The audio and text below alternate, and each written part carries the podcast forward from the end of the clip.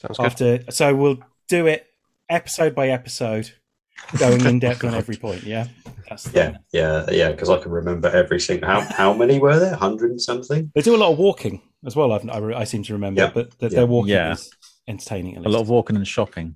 A lot of shopping. Yeah. They do like shopping. They do, yeah, they do, and oddly so do I.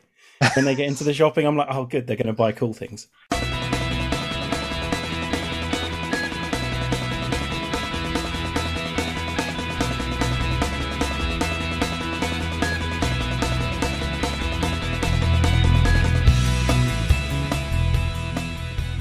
Hello and welcome to an additional Too Much Time on Our Hands podcast, where a bunch of us nerdy-ass Critical Role fans sit around and talk about people that play Dungeons and Dragons. I got there eventually. It's a bit garbled, but it'll do. Anyway, we've been talking about doing this for a while. I've spoken to each of you individually about this, but it's nice to actually get a group of people together to talk about Campaign 2, something that we all spent a ridiculous amount of time listening to. Get onto that in a second, and just discuss what we liked about Campaign 2 and kind of what we'd want to see in Campaign 3 as well, and what we already know, and just how much we love Critical Role in general. We've never done that on the podcast because one of them is just behind. He's got about 10 episodes left. One of them's got 100 episodes left, and one of them, if he even listens to Dungeons and Dragons, apparently he'll get written out of the will, is what he's described.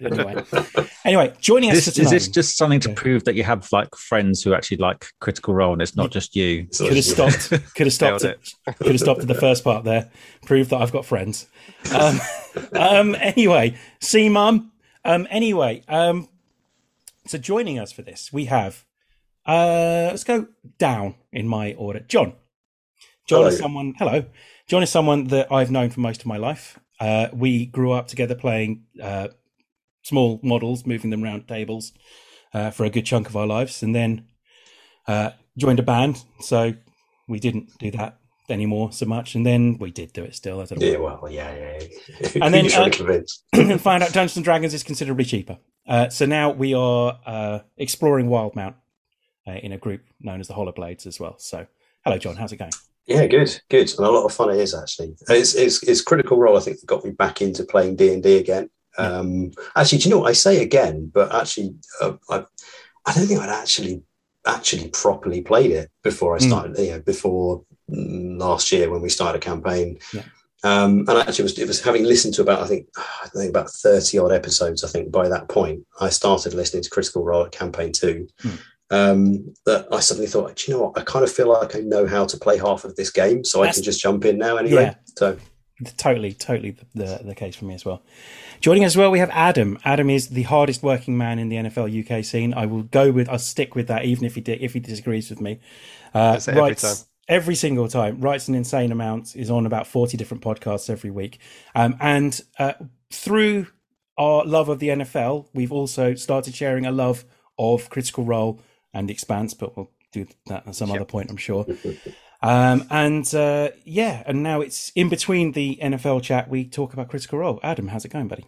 I'm really good, thank you. Yeah, my experience with D&D isn't really that long. It's only been a couple of years, and basically a friend of my wife invited her into a game, and he had been listening to Critical Role, so it was due to that he got involved, and then obviously lockdown, so we've been playing over Zoom. We've had a few in-person games, which are a heck of a lot better than playing online, which for obvious reasons, it's pretty tough when there's 7 or 8 of you trying to chip in online, but it's been really enjoyable. And as John said, with learning how to play it, it's eye-opening, listening to Critical Role and then realizing, oh, that's how I'm meant to do that kind of thing.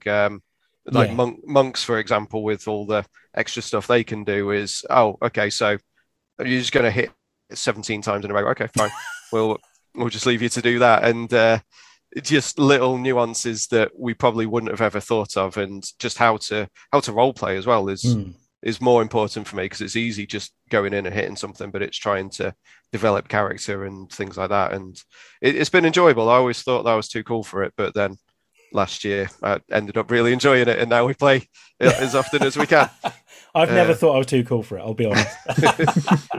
I tried. I think I was kidding myself, but no, it was one of those. It was like, right, I'll avoid. But then as soon as the wife got in, and my daughter plays with her, she's 10, and there's an 8-year-old daughter on the other side who plays as well, and they really enjoy it. So it's a nice family event and just a chance to use technology by getting away from technology, if that makes sense. Yeah. Just getting away from real life, essentially, because we've all needed that the last couple of years. You're not wrong. And I find it incredibly relaxing as well. Like, it's stressful, but you are... It's nice to live in a messed up world that you can actually walk away from. So, but definitely.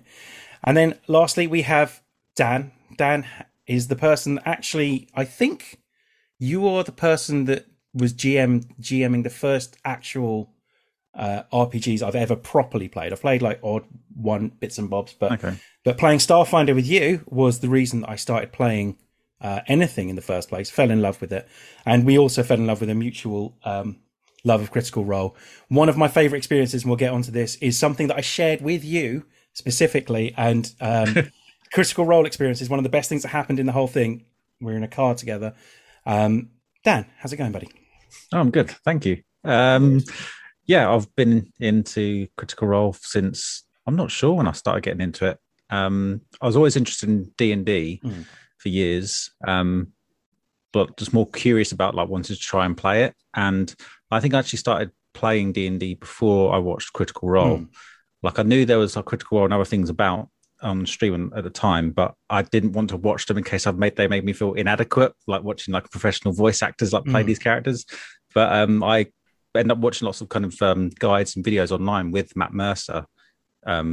He's got a bunch of YouTube videos giving tips on Dungeons and Dragons. And it's from that I started to actually watch their stream, because he seemed really good at it, and he was absolutely amazing. And just absolutely kind of found myself becoming addicted to this show of these voice actors playing these characters and just getting involved with their kind of world, I guess.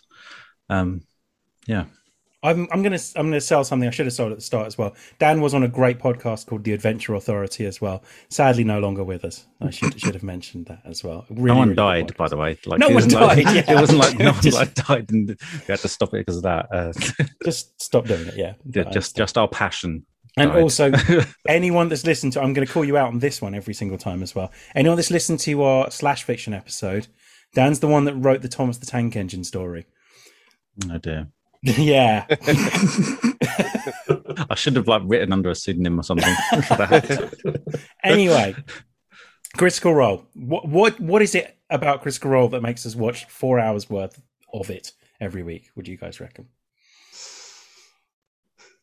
I've only watched a couple when I get the odd bit of time, and I've watched the highlight shows and things like that, but it's listen to it. Sorry. Yeah. Yeah. Yeah. Obviously for me, they're just likable.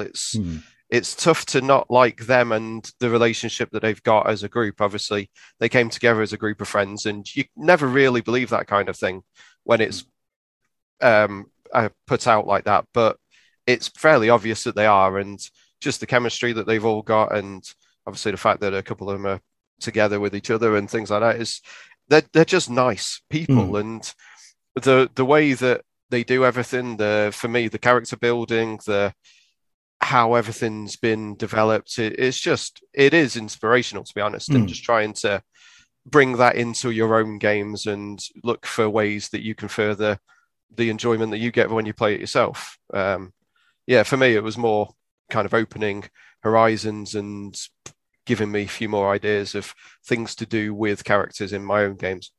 Yeah, I agree. Yeah. I mean, they get a lot of criticism. The Matt Mercer effect is something that is brought up an awful lot, which is fair. I found, I don't know how many of you've watched EXU, the one they did afterwards. No. So they've got a different GM, she calls herself in this. I've started watching that. Yeah, Abrea Iyengar, and she is. She's kind of a breath of fresh air, because she makes you realise that you don't have to be perfect the whole time, and that really appealed to me, because I was already DMing at the time, and having someone that just goes, you know what, we're just going to do this because I think it makes sense, and it's just like, oh my god, you can do that? Okay, cool, that's good. Really, I think that's the difference, isn't it? It's Mercer is very, very good at flying by the seat of his pants and keeping an incredible poker face. that, you know, you always kind of wonder, did you make that up on the spot? Mm. Or did you, is that something you've been planning for sort of, you know, 5 years because he's that kind of person? And it's just that the depth of the story, he's just very, very adept, I think, at just keeping that sort of suspense. You know, you never really know sort of what's kind of going on, you know, within his mind. You're right. It's not, that isn't really how most people play, to be honest. Yeah, I think for me, the thing that really kind of stood out is, I mean, I started listening to mainly because you kept on pestering me to make sure I actually listened to it. It seems to be a running theme. Yeah.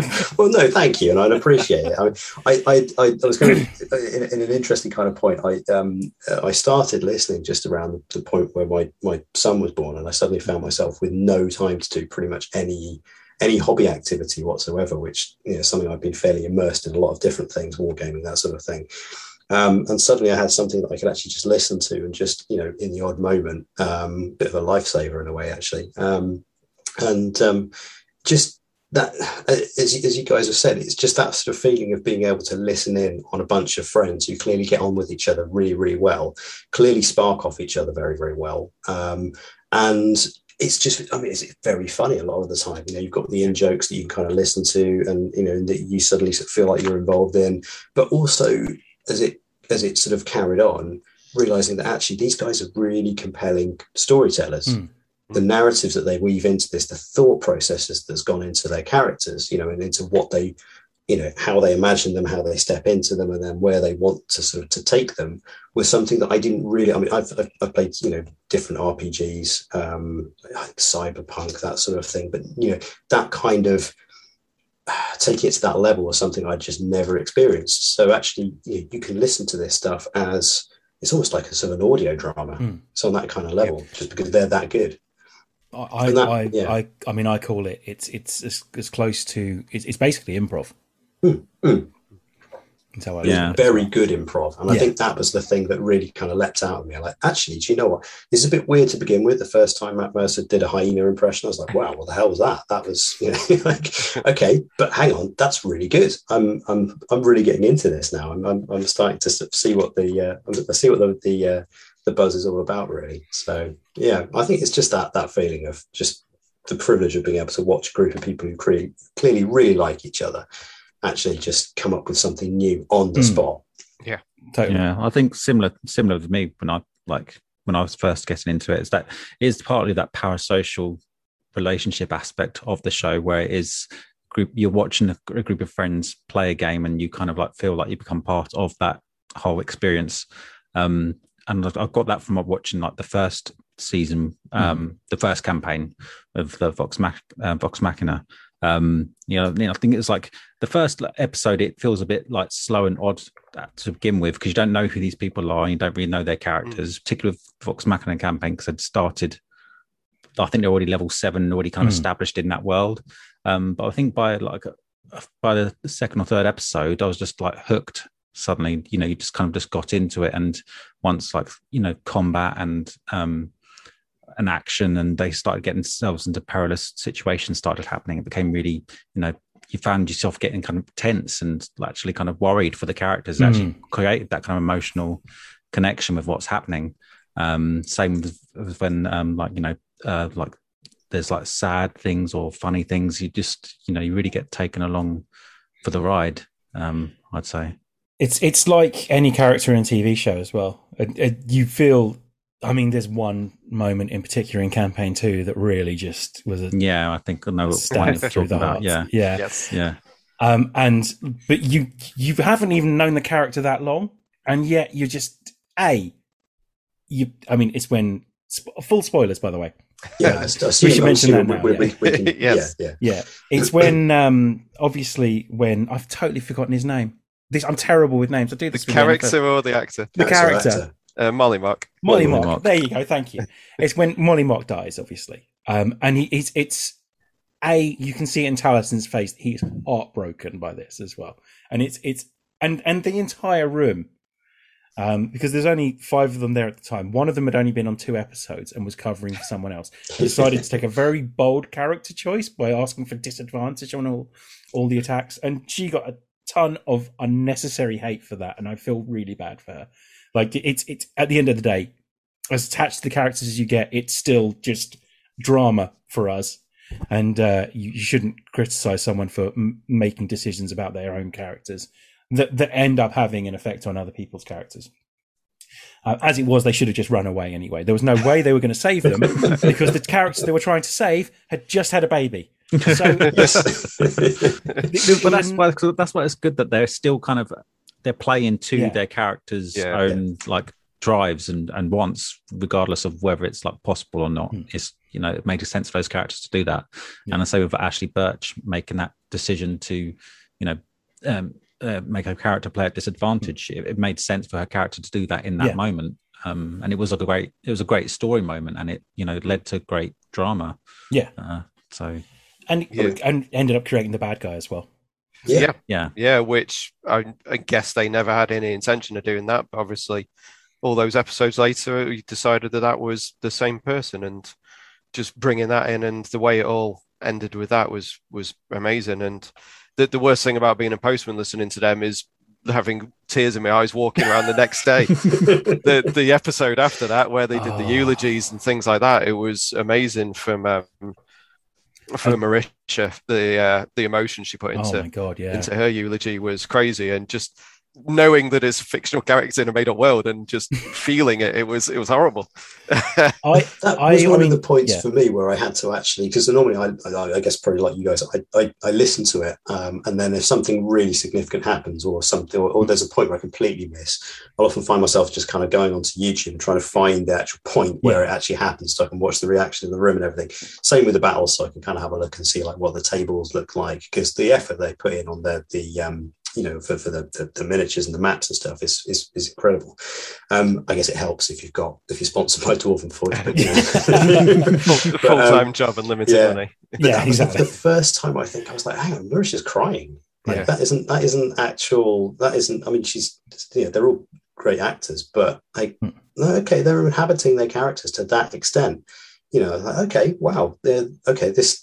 This bodes well for the whole thing, and that, you know, that they're putting themselves into their shoes to that kind of extent. And it was like, I sadly spoiled, because I accidentally spoiled it and found out what was going to happen. I had a full red wedding experience where I was like, I don't know what's going, but at the same time, it hits really hard, and you can see like, okay, I know they're only characters, but hang on a second, you know, when they're inhabiting them that to that extent, that's pretty shitty.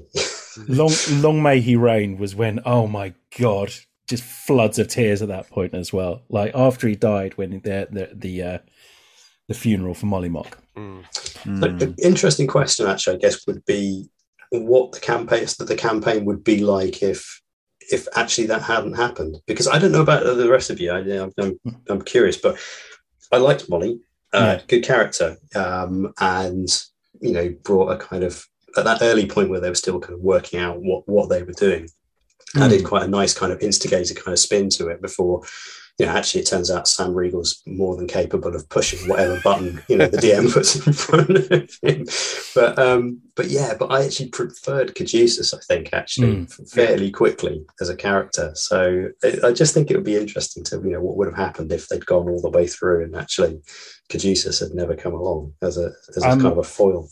I think one of the other characters would have died, because they didn't really have a healer apart from Caduceus. Like, there was no... Jester is the most reluctant healer I've ever seen in a game.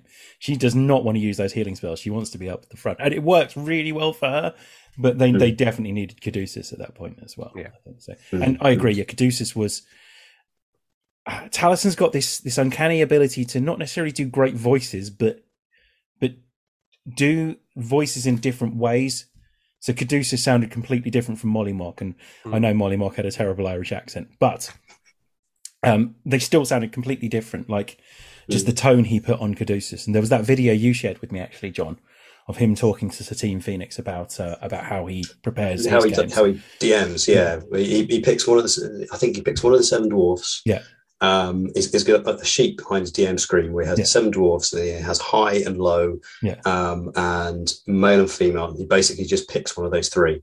Yeah. So if it's sleepy, low, male, then he kind of lowers his voice, kind of goes a bit sleepy, and then just picks one of those, and that's how he does all his NPCs. And I just thought that's just genius. That's brilliant. It's a great idea. It's very simple, but it sounds effective. But I think Caduceus was probably better than Mollymauk. They're both great characters. Yeah, I think Caduceus really was a great kind of creation of Taliesin, because I think something about Taliesin Jaffe himself, he seems like he's got an old soul. He's kind of like he's very wise. He is over 2,000 years old. Way he puts things, and it really was perfect for the character of like Caduceus, who's supposed to be this like very, wise, but wise like cleric character. I just thought I thought it was just really well done.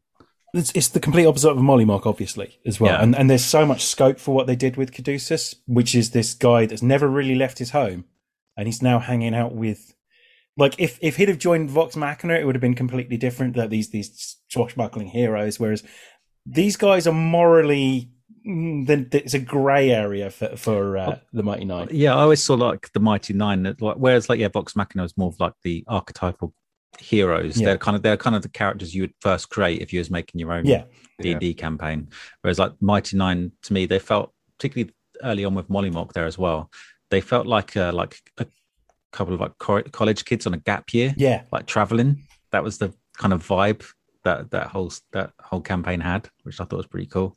That nails it, actually, because I mean that is actually what one of them's trying to do at the start. I mean, obviously his motives changed, and talking about Fjord, his motives kind of changed about halfway through when he wants to go to the Solstice Academy and meets Caleb and finds out all the horrible stuff that's been going on there, which is just typical Liam O'Brien, really. You can't have a happy backstory in any way, shape or form. No. He did address it. He said, why would I be happy? Why would I go out into that awful world if I was happy doing what I was doing? Fair point. He's got a point, exactly.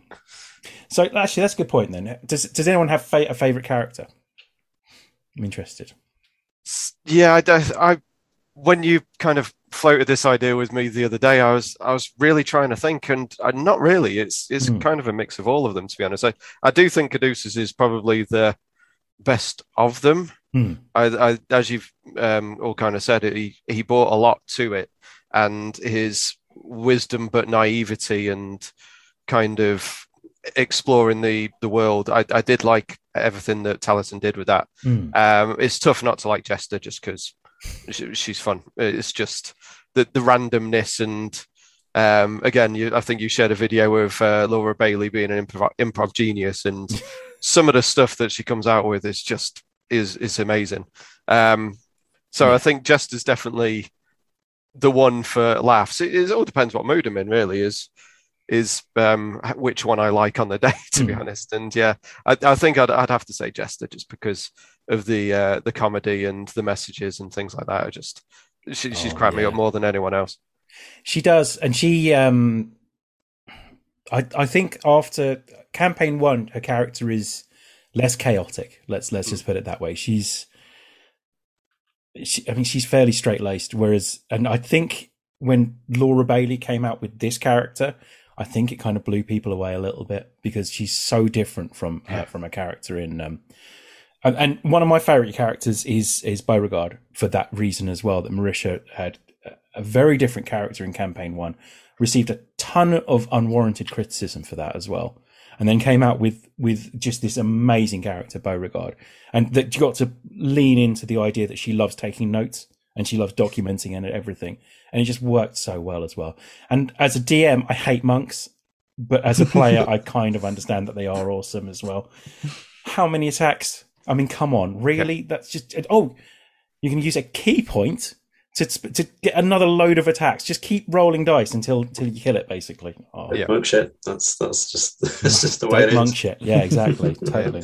My wife's just started with a monk at level 5, I think, and I got her to listen to the monk, the Beauregard fight against in the fighting ring. Yeah, where the guy had one attack, and then she just kept stunning him, and that was it. And I was just like. That whole scene was brilliant. That cracked me up, and that was. I said to the wife, "I was like, look, listen to this scene. This is how you do stunning strikes. This is how you do all that kind of thing." And it's that was educational and hilarious just for Matt and the way he acted all of that. It was just outstanding, that whole 3-4 minutes of beating up this old guy who didn't get a chance, and just kind of looking around was like, what do I do? It was like, I keep stunning him. Did you watch Vox Machina versus the Mighty Nein? I've still not seen that one. Okay, I won't spoil anything. All I'll say is the fight everyone wanted kind of happened, and it was one-sided. Yeah, it's a real shame because I love the other character, but I love Beauregard. But yeah, I'm like you. I like all of them, but I don't know. Has anyone got anyone that like stands out above anyone else? I don't think so either, really. Laura Bailey really surprised me this season with like this campaign with Jester. Just such a brilliant character, and is the kind of the standout character, I would say. Yeah. I think, and that's what I was really impressed with, like, with this campaign compared to previous, is the kind of change up in who is like the comic relief, because last campaign it was very much Travis and Sam. I mean, it's always Sam because Sam's like a quick wit anyway, but it was like Travis was kind of like the comic relief, and then you had this kind of switch over with this campaign with Laura, just showing that she's really hilarious and funny person. She was great. But yeah, I think also like Caleb deserved a mention as well, as being a really well done character. Caleb t-shirt. Yeah, like because I just like the way that Liam played this character who's very kind of anxious and socially kind of inept, but is very intense and smart and intelligent, and yeah, there was just lots of going on in there with that character, and like, but it's great seeing that character kind of develop and grow by the end of the show. He got so many fans from Germany as well. Like he did it. Accent. Yeah, he did it well. Is the point? And apparently, he used to live in Germany, so he's kind of cheating a little bit. But he got so many fans from people from Germany saying, "This is you're doing such a good job of this, of how, Caleb and." The Zemnian accent, sorry, not German, but I think he nailed it as well. And as you say, the whole socially awkward thing, and yet, you know, when he's in his element, he's really in his element. Like when he's in a library, he's just kind of takes over, and well, except for Beauregard, but him and Beau just kind of taking over in their own situations. And like the idea that his ambition is still there as well, and it still kind of drives him further than anything else. Like the bit in the Alice's the super happy fumble, I can't remember what it's called, but yeah, where he's like, there's all the books and he just wants to stay and read them all, like just wants to learn, and you know that something bad is on the other side of the, which is still one of my favorite moments, is when with the dragon when they appear and Caduceus just appears from the wall and says, "It's bad, we're leaving." It's bad, we're running, isn't it? It's bad, we're running, yeah. I think "Help It's Again" is his other. "Help It's Again." Just, which even my 3-year-old son now says every now and then, because I've used it so many times. But yeah, it's Caleb is a great character. I mean, we're just going to go through the characters. Let's just do that. So pretty much. Yeah. Sam Riegel, I don't think he deviated too far with Nott. It was an interesting twist. I kind of would have preferred if it had stayed as Nott. I thought that was a nicer twist. The idea that you don't have to be, it doesn't have to be a Cinderella situation. Sorry, it's just sometimes you are who you are, but you can still be a really good person. So I kind of I thought Nott was a great character, but I didn't love the twist, I would say. I was a bit unsure at the point when it happened. I was thinking, hang on, are they wrapping things up? Because that's a pretty major thing to have happened here. But I think and I don't know how much Sam planned it and how much he sort of would say he planned it, because they've got the whole Nott the Brave, Veth Branato anagram. Did he plan that right from the beginning? I mean, it sounds like he did, and that's real long game there to take that character for, you know, at least a year or so, I think, at that point. But then where he took Veth's story after that, basically, and you know, fair play to the guy for playing a female character pretty as far as I could tell, fairly convincingly, you know, and actually doing this sort of, was she going to leave her family in order to kind of pursue a lifetime of adventuring, and having that kind of tension between, like, you know, putting your sort of career or family, basically, seemed to be. So, and I thought that was really quite well played. And in a way, he kind of got two bites of the cherry there with two different narrative arcs that his character played out over the whole of the campaign, which I thought was pretty smart. But yeah, there was a moment. There were lots of moments where I missed the sheer madcap kind of craziness. Even though he managed to kind of keep that going, the whole buttons thing was one of my personal favourites, I think, actually. Just used to get hammered as well. Yeah, like, I don't think that there's any kind of mechanical advantage to that. There was quite a few moments where it was a complete disadvantage. I'm pretty sure he had planned it from the start. I think right from the get-go, Nott had like a fear of water. That would kind of make sense when you kind of find out what happens. And at first I wasn't too kind of keen on the twist, or at least where wasn't sure where it was going. But I think one of the things that Nott's character does really well in that story is about dysphoria, or body dysphoria. Yeah. You know, that she's, you know, not occupying the body that she feels she is. Yeah. And it was kind of cool to see, you know, a resolution come into that eventually. And what he did after that, with still having Veth going through the relationship with her family and how to reconcile these two lives was also well done as well, I thought. Yeah, great. Yeah. Big fan of Nott, Adam? Yes and no. Sam is a little over the top for me, but obviously that's Sam himself, and he actually, weirdly enough, brings it down a bit with Veth, obviously, once she comes around. So for me, I thought that was easier to kind of understand, because I'm more of a introvert myself rather than an extrovert, so I think it was easier for me to get on with Veth than it was for Nott. But again, I missed the first 20 episodes, so I probably missed a lot of the crazy Nott stuff. It's just a lot of shit stirring, basically. Yeah, is where you were taking it, which I'm getting through at the moment. I'm on episode 3, so I'm getting there. And there was the Nott and Jester scene where they're defacing the statue, and those two vibing off each other was brilliant, and you could tell they'd formed a nice bond, as the characters had as well as the actors. That was a nice little bit. But Sam's a little too wild for me personally, but definitely does a good job. If you get round to campaign 1, it's still pretty crazy, to be fair. Was it Nott the best detective agency as well? That was Jester and Nott, wasn't it? Nott. Yeah. Nott the brave. Yeah, Fluff and Nutter. Oh my God, I love that. Yeah. So I mean, let's just talk about some of the best moments. I mean, characters we haven't discussed yet, actually. Yasha, we haven't actually even mentioned her yet. That's partially probably because Ashley's only in half the season, but it's one of the kind of unfortunate things in some respects that Ashley Johnson can't be there all the time because of other commitments. And cancel blind spot. Yeah, cancel. Yeah, like it. But when you saw her occupy that character for long enough, she, you know, you could saw how she kind of got into it very well, and because sometimes she'd come back and you'd see that Ashley might be a bit rusty on even just playing the game, and so Matt Mercer did some quite cool things where he'd have her have to do something on her own, or where she had to like fight all the others playing other characters, to like help her kind of learn the rules and you know, learn the ropes for that character.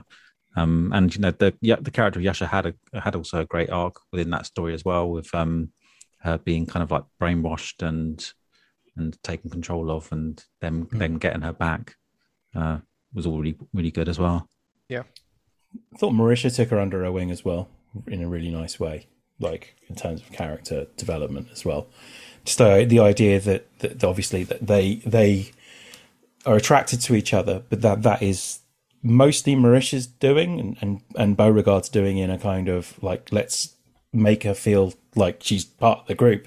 Yeah. Like, even when it's quite difficult for them not to be. And as a result, it creates some really, like, kind of gut-wrenching moments as well. Obviously, the bit where Yash is attacking Beauregard.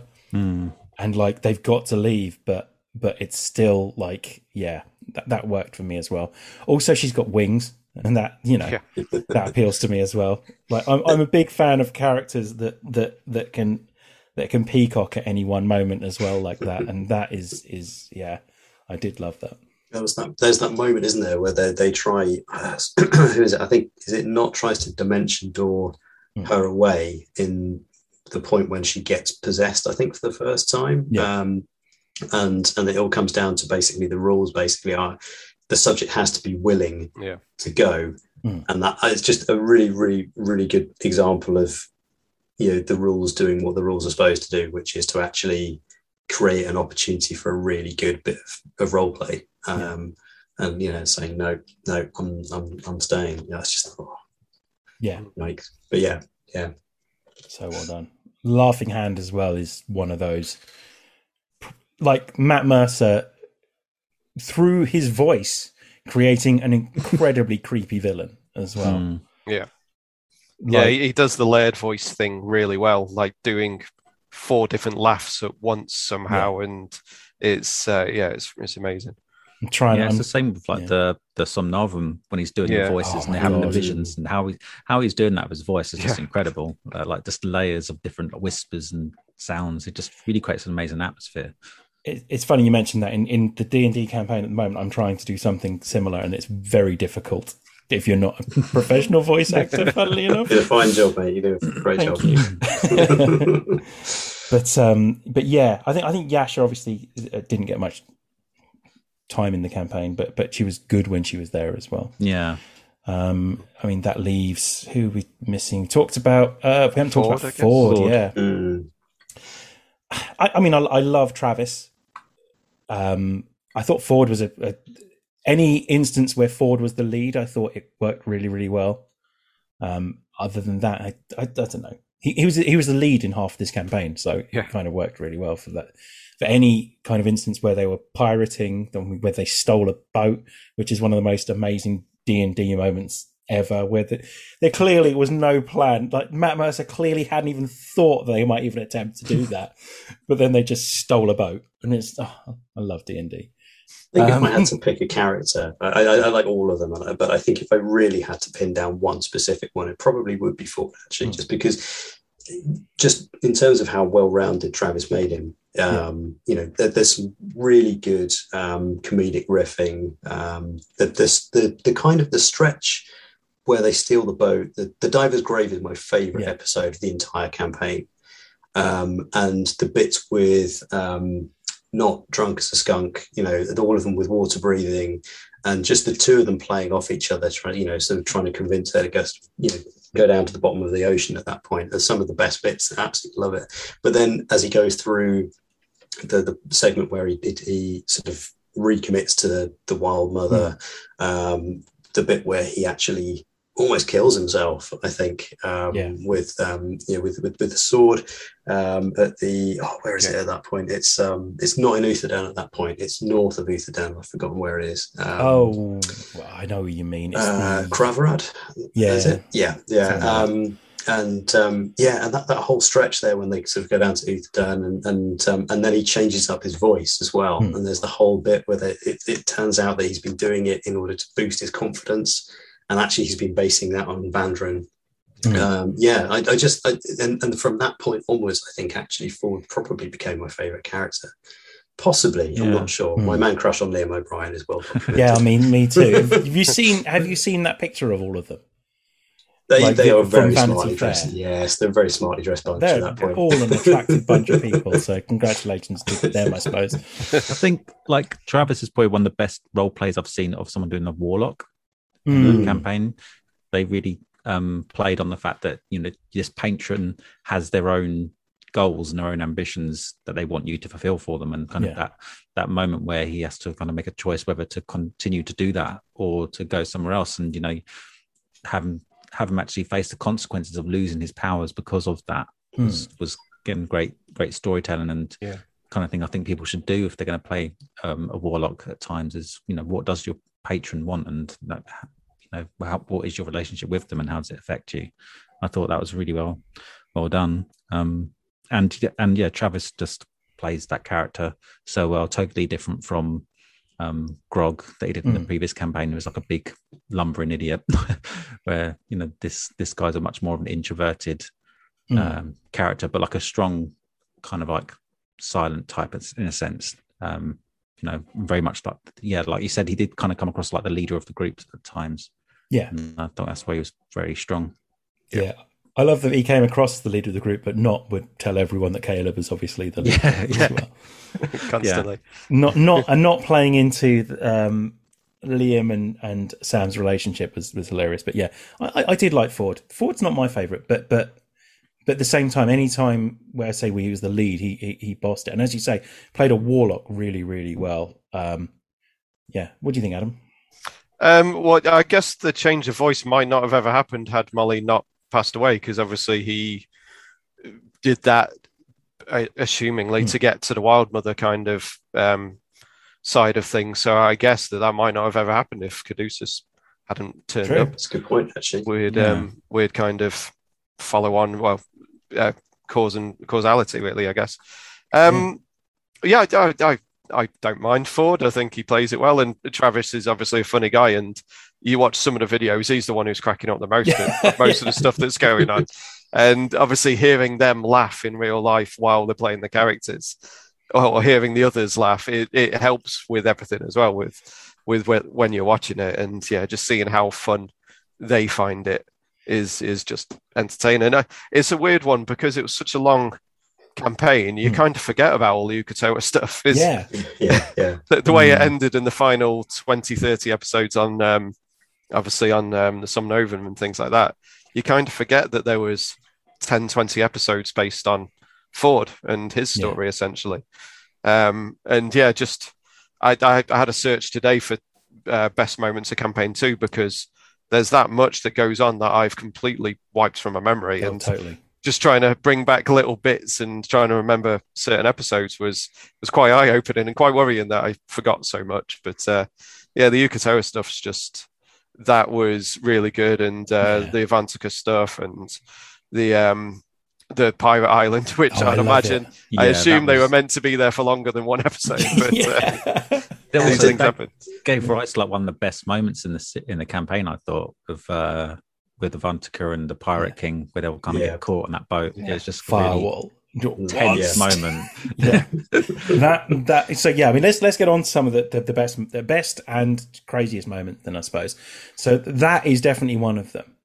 It's just Liam just throwing the cat amongst the pigeons again, though, isn't it? That's what he does so well, which is that he's had this plan. He said he had it planned like the whole time because he knew they'd been rumbled. And the fact that they end the episode like that as well, like when he drops the wall of fire, like in front of the group, knowing that they're in trouble, it was just genuinely a jaw dropping moment as well, and not just for us, because Liam clearly doesn't tell the others what he's going to be doing as well. Yeah.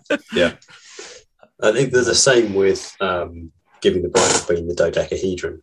I thought Travis was going to punch him.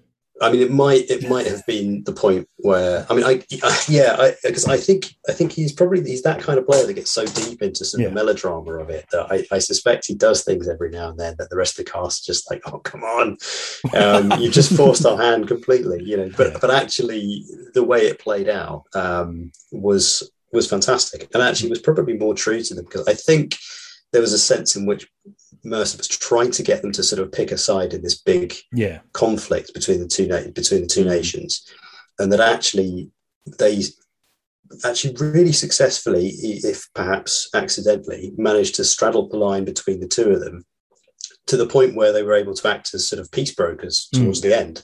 And that was, you know, it was obviously something different to what Matt Mercer wanted them to do, but that moment, it made perfect sense, but it was also like, okay, yeah, you've just given back, you know, you've probably just saved your necks, but you've just given them the thing. You've given the nuclear codes to the enemy. Yeah, exactly. And that was a bit of a game changer, really. Because I think up to that point they'd been pretty much running from as much as they could. Like Matt was clearly trying to make this like storyline, this war for them that they're trying to get them dragged into, and they just wanted nothing to do with it. Mollymauk in particular is like, I don't want to get signed up to the army. They just like ran and kept trying to run away from it. They ran straight towards it. Yeah, when they picked up the dodecahedron in the first place as well, because that was clearly something that was meant to be like, and then you're going to take it back to, no, we're just going to keep it. It's the inciting incident. It's the MacGuffin that's fallen into the hands of the main characters, but then rather than them like going sort of, you know, following the Yellow Brick Road to the Wizard of Oz, they've just like gone on this complete tangent. Just forgot about it for a bit. Went off, bought an owl, bought a weasel. It's funny because it's one of the things that actually knocked me about the whole thing to begin with. Like, it took me a long time to get into the right rhythm with it, because I felt like I was watching them just like tee up all these interesting quests that they were going to go on, and then just go, yeah, but we're going to go and do this over here, you know. And I kept on being like, I'd love to see Matt Mercer write a novel where he could actually like plan it out, but maybe that's not his cup of tea, and maybe it wouldn't be very good because of that. But yeah, after a while, I realized that like actually that's part of the charm of this group is that actually they do just kind of stumble past the obvious things to do and then do something that's more interesting as a result of it. What do you reckon, Adam? Interesting bits? Well, yeah, talking of things that got forgotten, obviously I think widely accepted as one of the best scenes was the crony, the witch in the hut, and the fact that it was done with magic powder that they randomly picked up 20-30 episodes before and just never really had any use for. And that whole scene, I showed my daughter the animated one, because obviously people have done their own animations, and it gives me chills every time. Just the thought and how she managed to get around to it, and she tricked her into it, and you could tell Matt's gutted but proud, and obviously for him, he even says afterwards, I think he says that he is proud of them for doing it. He's gutted that they managed to do it, but the overwhelming sense of pride and the fact that she used disadvantage on wisdom saves, and that was how it got done, and just little bits like that no one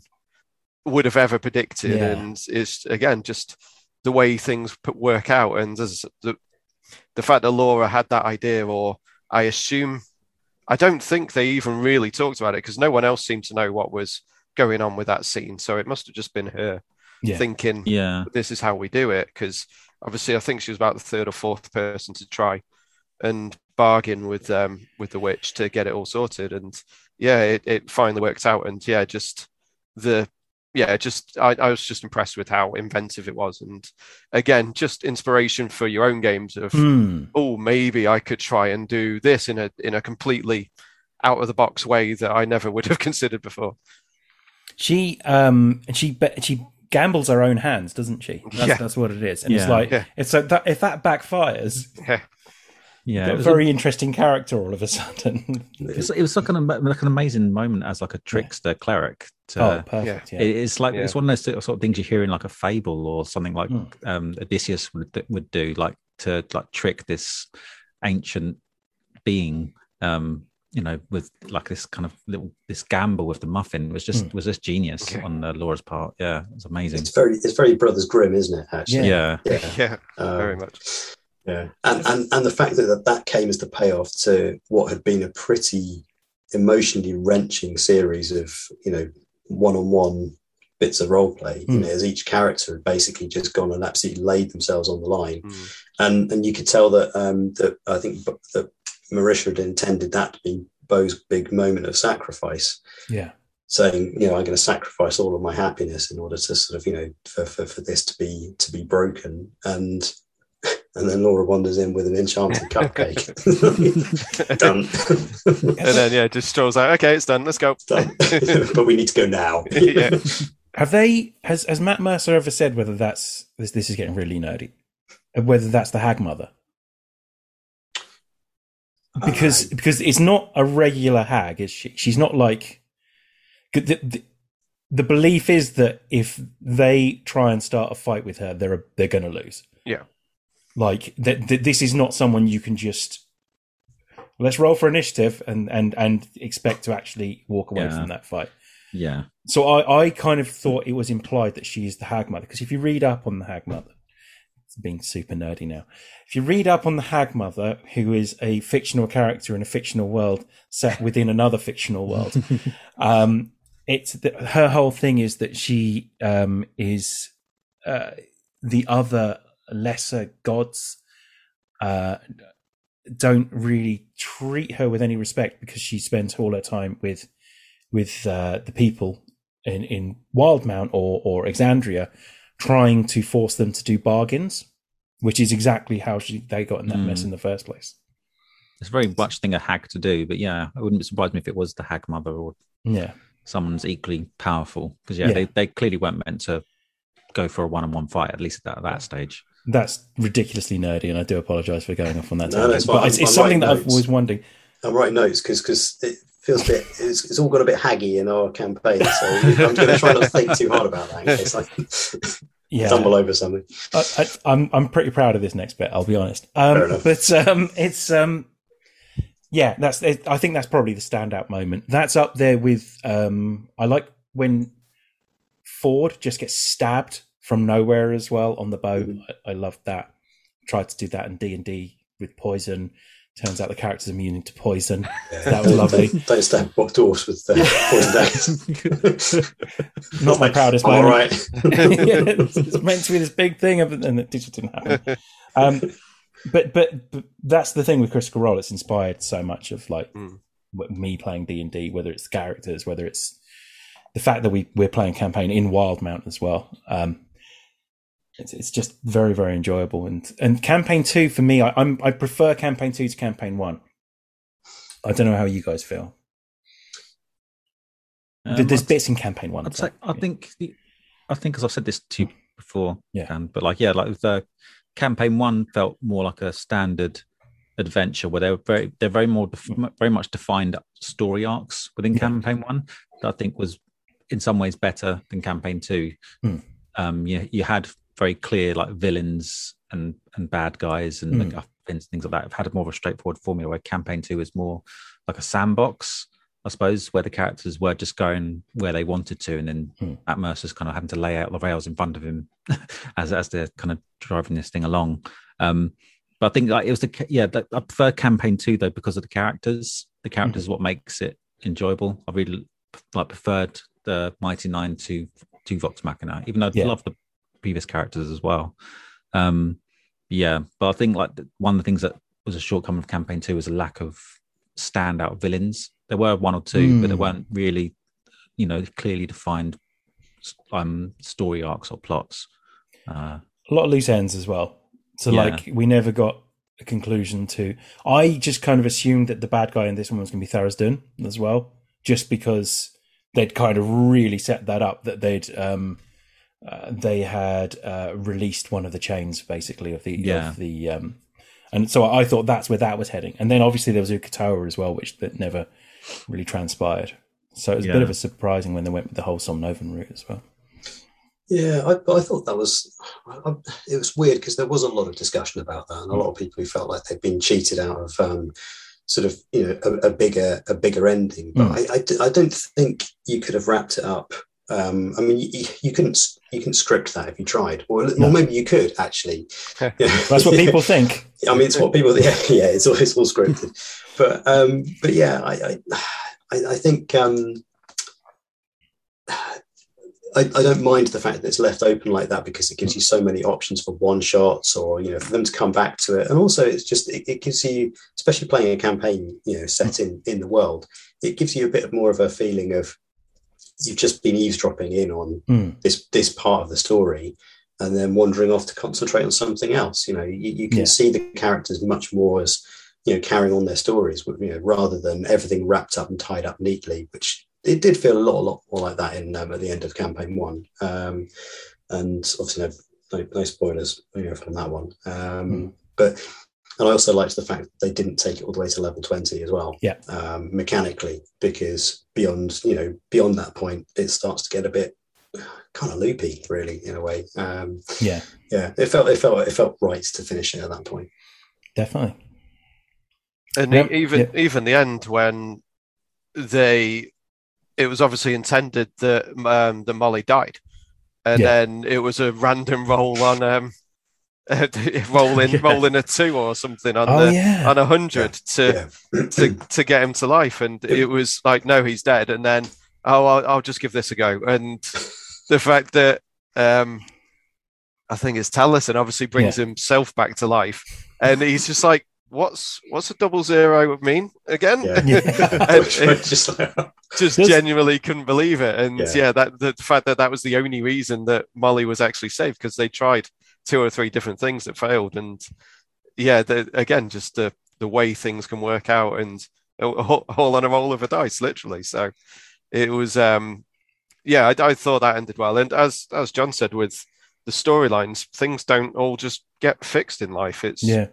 It makes sense that there's loose ends. So, and you never know, they could do some spin-offs on certain storylines if they really needed. So it could always go a little bit further that way if they ran out of other ideas.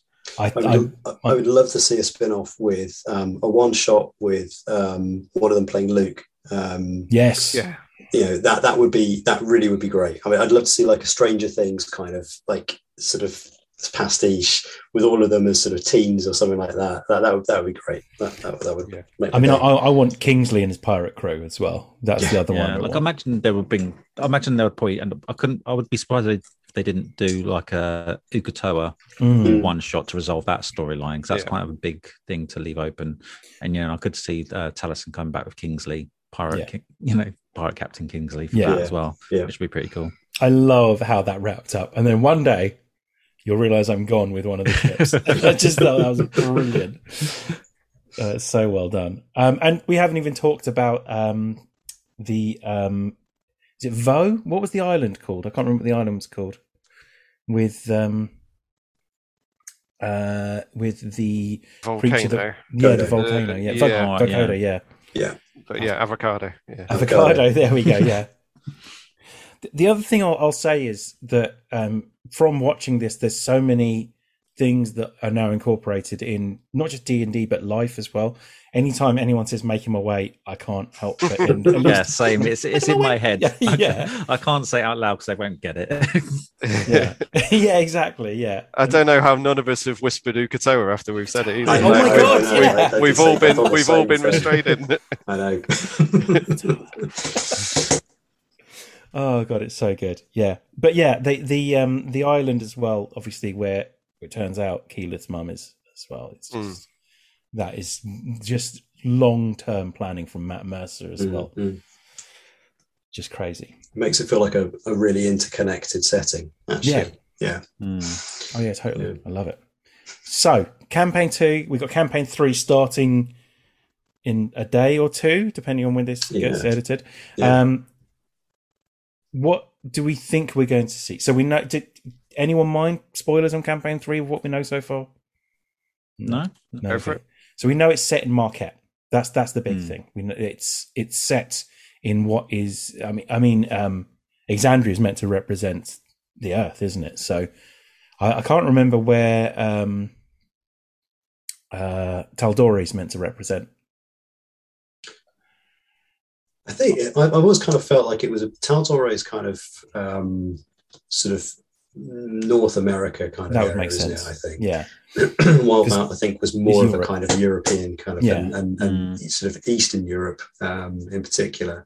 And Marquet is kind of, I suppose it's the Middle East, but probably, but more with the spin of the sort of it's the sort of Arabian Nights kind of. Yeah. Kind of feel to it, isn't it? Which is very exciting. I think this has potential to be very good. A lot of people are very concerned.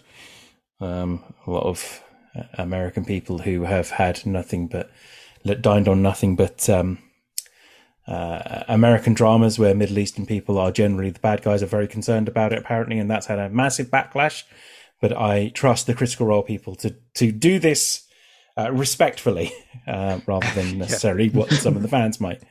might be thinking might happen. There's a weird sect, I have to say, that there is a slight, I think it's when anything gets as successful as this, there is always going to be a slight interesting slice of fans that I always feel, why do you listen to this?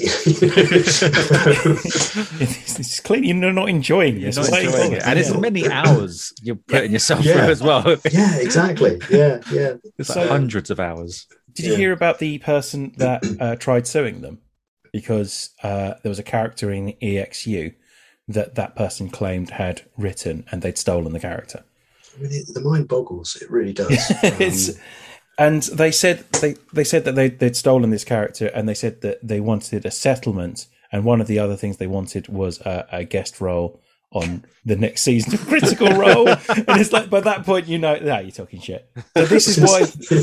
You're sincerely Billy, aged 11. Yeah. This is why they've brought in new copyright rules and stuff. So it's kind of okay, except that apparently it's going to affect the artwork at the start of the episodes, which is one of my favorite things as well, especially with the music as well. Welcome to Wildemount is one of the greatest, in my opinion, one of the greatest fantasy pieces. It just fits it so well. But yeah, so campaign 3 was set in Marquet, which is meant to represent the Middle East. There are some hidden bits that have been talked about. They've never done anything with Marquet. It's very exciting. They visit it in campaign 1. They don't spend too much time there. That's where the famous spice. Yeah. The meat man as well, I'm sure will get made reference to. So what do we want to see from the characters is what I want to know, and what do we think we're going to see from the characters?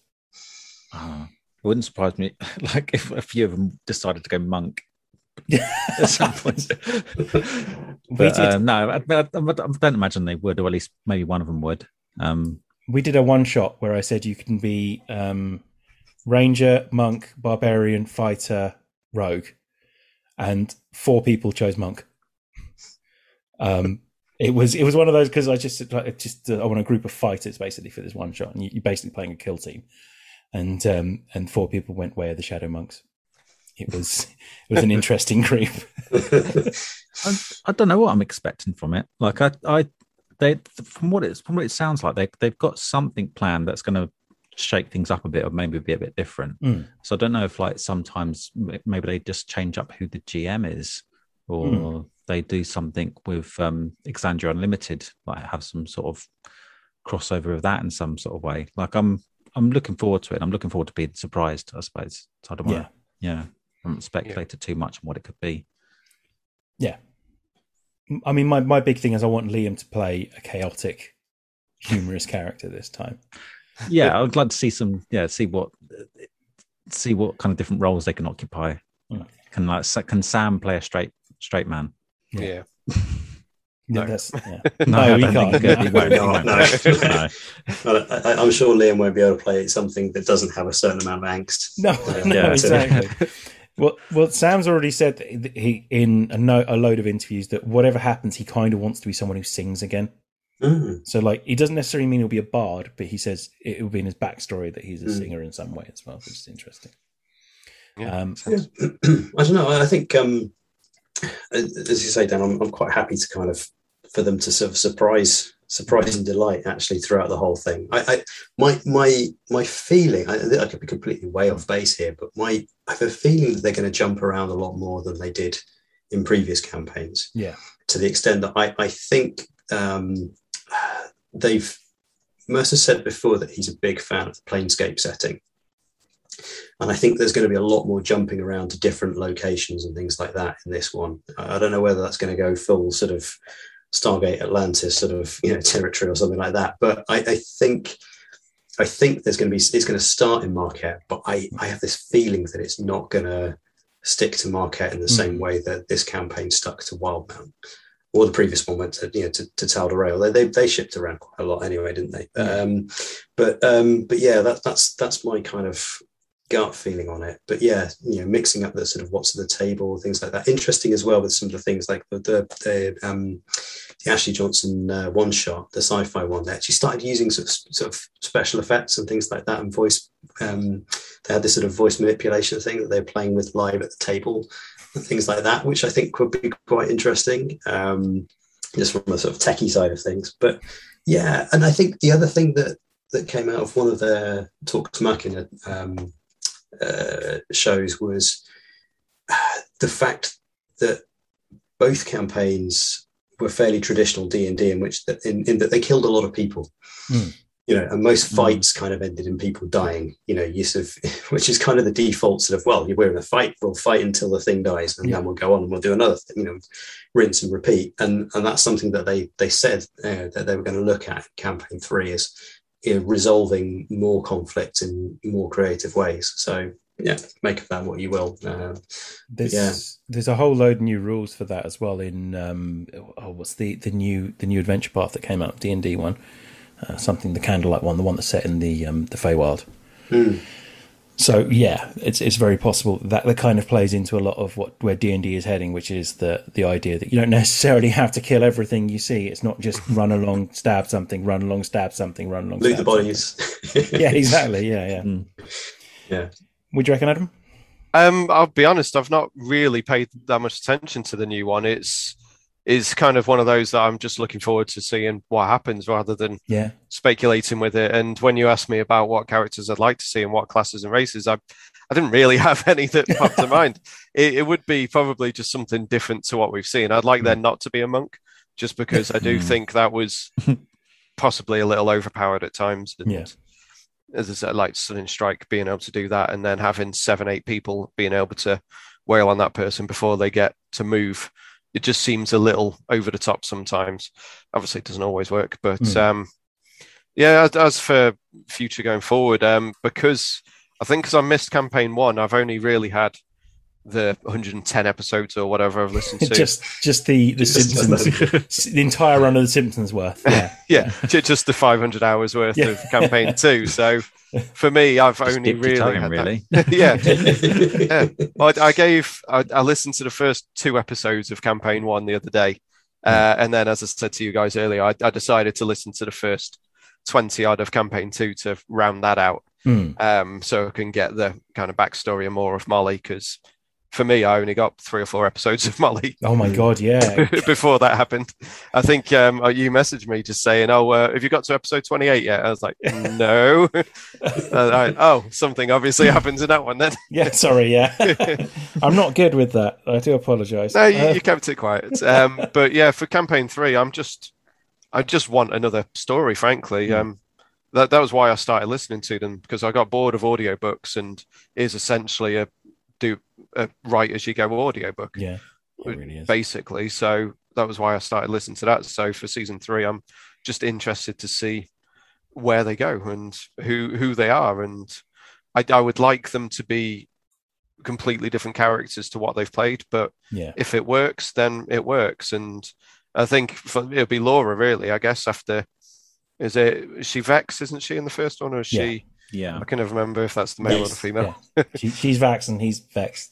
She's Vex and he's Vax. Yeah. So to go from a stiff upper lip British accent to Jester, and just seeing what she comes out with this time, frankly, and what they all do, and just looking forward to it. There's a couple of little things, like really niche things, that I would like. I would like Marisha to play an artificer. Like, I think she would just absolutely nailed that, like, especially like one that's building all these contraptions that are literally held together by luck and a prayer, basically. I think that would work really well for Marisha, the kind of like slightly chaotic but always under control kind of. I could see her channeling a Kate McKinnon in the Ghostbusters remake kind of. Yes, yeah, exactly. Vibe. Yeah. Perfect. And I want one of them to be a Warforged as well. Matt Mercer at the end in the campaign 2 wrap up said that when they turned on the Aormaton, they basically introduced Warforged into Exandria. So now, as a result, they are a playable class in Exandria. So I'd quite like to see that as well. There was someone else that I was going to try and get on the pod, but she is my DM go-to. When I've got DM questions, like in D&D, both started DMing at the same time, so we just kind of bounce off each other. She's provided some thoughts on Critical Role, because that's the other thing, is we watch Critical Role at the same time and cry our eyes out at the roughly the same time as well. So that's nice. So she says the one thing that is discussed on the Mighty Nine's relationship with some of their allies, like Essek, for example, is all because Jester trusted them and always told them they can trust him. I think when she painted him the parasol for Essek at the beach, it was much more impactful than it seemed to be. So, like, the fact that Jester is kind of the glue, the reason they have relationships with some of these characters is because Jester is so forthright and upfront about everything and just goes up and talks to them. In terms of her favourite NPC, she says, I really love Bryce. Matt posted on Twitter what happened to them and that they're all okay after the war, which is nice to know. So that's a relief. But I also really love Yusa as well, and wish we would have gotten to know him a bit better. Yeah, Yusa was a really good character that was kind of like fairly important towards the end, and then we never really got to know them. In terms of characters in campaign 3, as long as Laura Bailey gets to play her first choice, I'm fine with everything. There, yeah. Yep. Liam might go bard. Lots of people are saying druid, but I feel like his last two characters were a bit too close to that. Travis is a wizard or another full caster. I think it's time now, Travis. I think time to get all the spells. You can do this, buddy. Yeah. Ashley, maybe a monk or something more ranged. Does Matt have any more homebrew classes for Taliesin? Maybe Runechild Sorcerer? That's just him to a T, isn't it, really? That would be cool. Yeah. Marisha, maybe Paladin. That leaves Sam as a cleric or druid, but honestly, I don't know if that would fit his vibe. I definitely would love to see it. I think Sam's going to be a cleric in this one as well. I think he's going to be the healer. I love the idea of him as a healer, because I think there's going to be characters that obviously his character won't like and just won't get healed. And I think that really appeals to me in a way, because he's the kind of person that will just do that as well. Like, never using his halfling luck. Absolutely love that was brilliant. Like that whole thing, they kept getting to try and use it, and then the one time he uses it is when they're trying to like get rid of a cursed item on him. It just reminds me of that scene from Roger Rabbit where he's trying to saw the handcuff off him, and he asks him to like steady the box, and Roger Rabbit takes the handcuff off to like steady the box for him. And it's like, you could do that the whole time. It's like, no, only when it was funny. And I pretty much just summed up that bit of Sam and the dice. Yeah, it did. I'm in one of the campaigns we've been doing, John here played an aberrant mind sorcerer, and now I'm in love with the class. It's amazing, and I'd love to see one of them actually like really get their acting chops around that, because there's so many, the idea of just beaming stuff into other people's minds, mucking around with all the mental powers they've got. It's just, I'd love to see one of them do that, and I'd love to see one of them play a paladin as well. But that's I like playing paladins. Yeah, have any of them played a paladin, like full paladin? Travis was most of them multi-classed, didn't they? I think at one point or another. Cool. And I think we're all quite excited about campaign 3. Are you all going to be watching it or listening to it this week as well? Well, it's in the middle of the night, isn't it? It's like all this American stuff. I love it, but I'm off on Friday. But I am also very aware that there is an American football game between the Denver Broncos and got to watch that. Yeah, so I'll watch it afterwards. No, the podcasts are a week later, so for me it'll be the week after. I would imagine, and just trying to avoid the Discord channel probably, and trying to avoid that and any kind of spoilers. And then I'm back to listening to it properly. Obviously, this summer I've just been listening to them constantly and one after the other every day. So for me, it's going to be weird having to wait the full week between the episode and then talks, and then carrying on into what you guys have probably had to do for the last 3-4 years. It's kind of nice, to be fair. Like, you get to pace it. You don't like, right, I've got to get through this next one so I can get to the next one. It's kind of nice to be able to say, right, so I've got a week to listen to 4 hours worth, kind of break it up as I go, basically. I quite like it. And I like that they're only going to do, they're going to be missing out every fourth Thursday. Yes. Yeah. Because I'm going to watch it again and try and keep up with it this time. Because like, once you miss a few episodes, you have to kind of catch up, and it does become a bit difficult. But I'm going to keep up with it this time. Yeah, I've got all the one shots to kind of get through, because they're the things that I've kind of skipped over. Apart from a few of them, Liam's one shot, which I absolutely loved, brilliant. That's what kind of finally gave me the gave me the confidence to actually run a home game for my family. Because I have finished. It took me the whole of. I started just as lockdown hit. I thought, right, I'm going to start campaign one now, and I got all the way through it in the space of a year. But yeah, that was fairly intensively listening to it. It's a bit of a commitment, really. Yeah.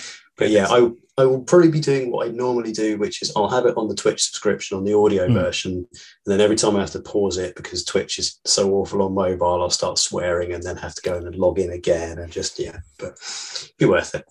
That's what I do as well. I listen to it on Twitch on my drive to work and drive home from work.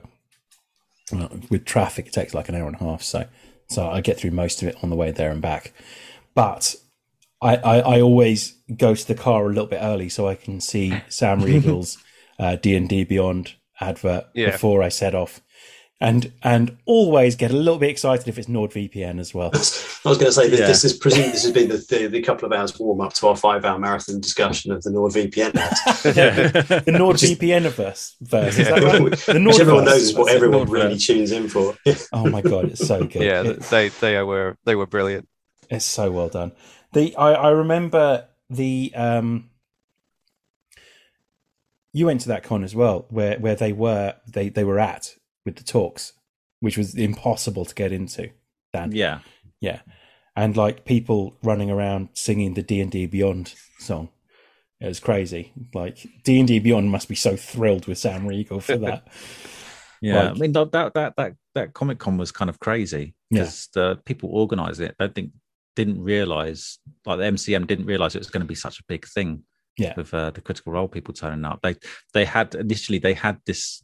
On the Sunday, they were meant to have like this small talk just around a sofa in the middle of like the crowds and everything. Yeah. But they realised they had to do it in the big like theatre part of the stage because there was just so many people turned up from like all across Europe. Yeah, because like the first time they'd come to the UK and Europe, it was crazy. One of my favourite moments was the talk they did on the Saturday.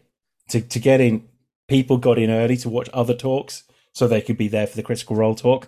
And there was a film, I think it was Slaughterhouse Rules or something like that. Slaughterhouse Rules. And like, because now we're opening up to the crowd. If anyone's got any questions for it, it's Crispin Mills, the guy from Cooler Shaker, weirdly enough. Yeah, director. Yeah, and like, anyone got any questions for him?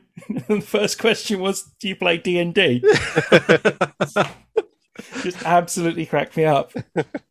Like, I don't think they had any clue what to expect and thought this a good turnout for this film. No, sorry. Poor guy.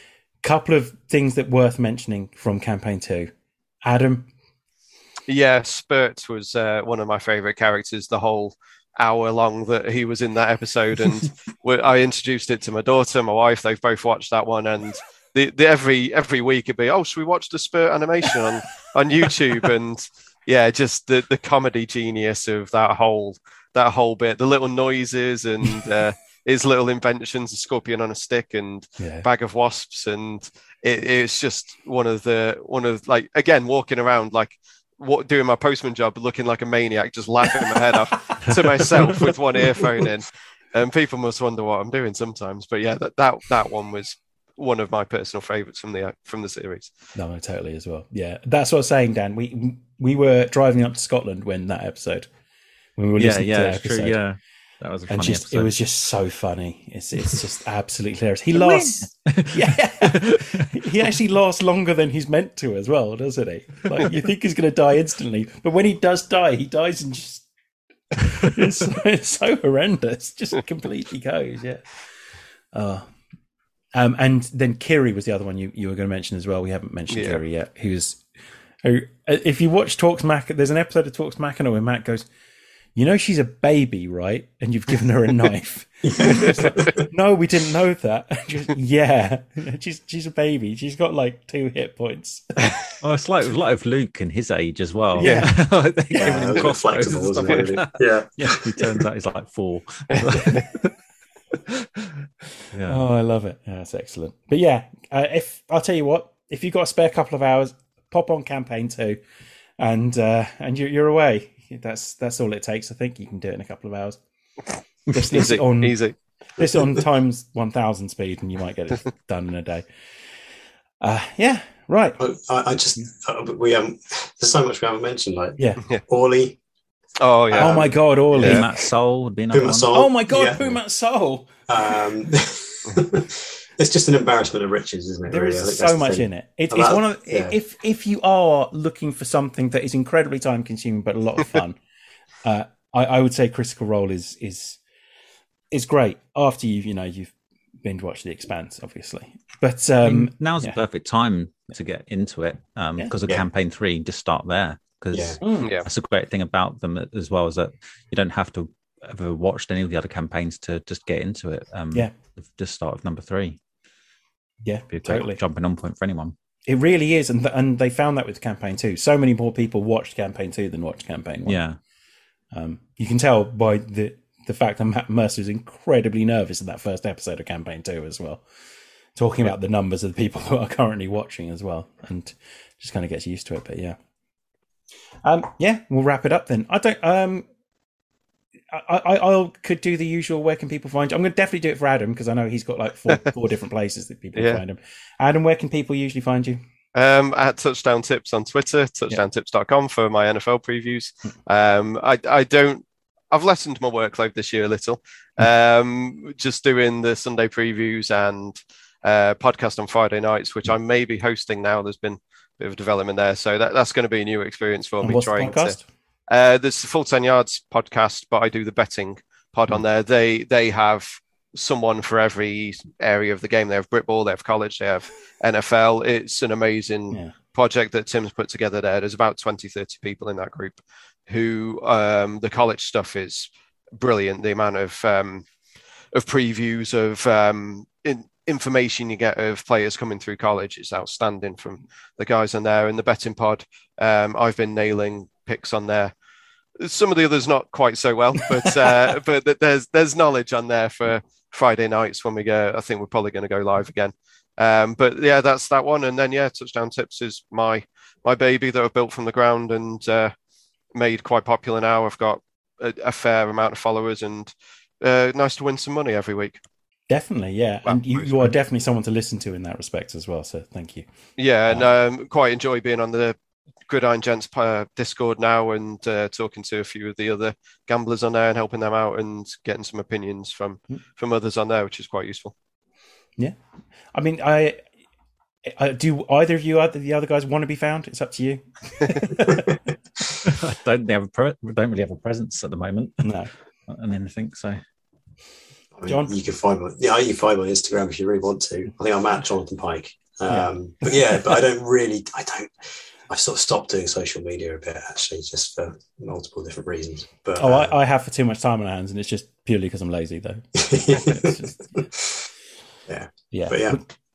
Playing D&D, that's where you can usually find me, I think, now. Yeah, come join our D&D game. Still Dan can cope with, however many. Bring a few mates as well. So I'll tell you what, we will, I was saying this, the new campaign book, made by the people that make Critical Role. Maybe the people here can get together and we can have a little campaign, have a little go at that campaign as well. Yeah, awesome. If you guys fancy it. Yeah, cool. Yeah, but yeah, so if you want to contact Too Much Time on Our Hands, and this is Gridiron Gentlemen, damn it. Too Much Time on Our Hands, head to our Instagram. A few pods have gone up this week because I finally pulled my finger out and had a little break between the NFL stuff to actually put them up. So go listen to those. This one, obviously, that you're listening to now has gone up. So congratulations on me for managing that. And then join the Discord as well. Discord's a lot of fun. We're talking about all kinds of stuff. Got a separate group for The Expanse. I'm sure everyone will be pleased to know about. That is the one that I every now and then go, look what Wes Chatham's done now.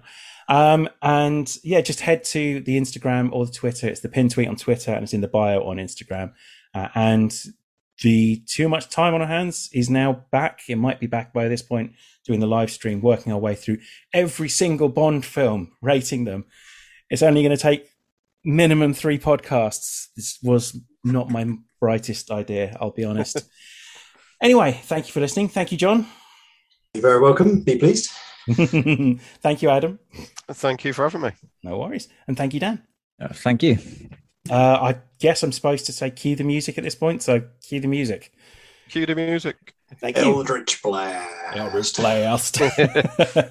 Eldritch Blast.